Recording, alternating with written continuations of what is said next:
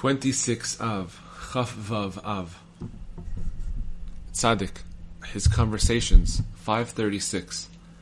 Once, the Rebbe's followers were standing with him when a Gentile soldier from the troops stationed in our region came and knocked on the window and asked if there was a soldier inside.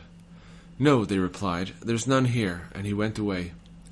After about an hour he came back and knocked on the window louder, and again asked if there was a soldier inside.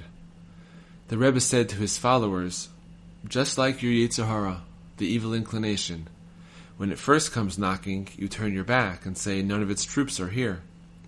You push it away, and it goes. But later, it comes back again and starts knocking once more. Even though you've already given it the brush off and said none of its troops are here, there's no room for the Yetzer Hara and its forces here. This doesn't stop it from coming back again, time after time. Each time you have to drive it away until eventually it goes away once and for all. You have to be very obstinate and fight it time and time again, even 100 times and more. If you are very firm every time, in the end you will be able to drive it away completely.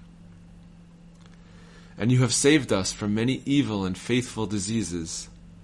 Shabbat morning nishmat prayer should be said with special fervor, because God forbid if it were not that we were delivered from them.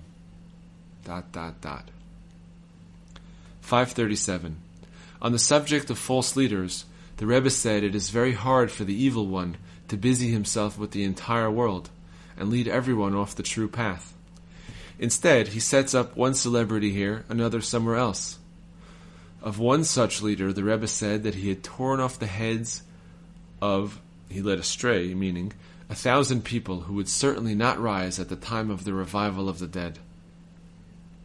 538 Of his followers, the Rebbe said it was hard for them to put themselves forward and play the role of leader, because I've implanted in them a great deal of truth, more than enough.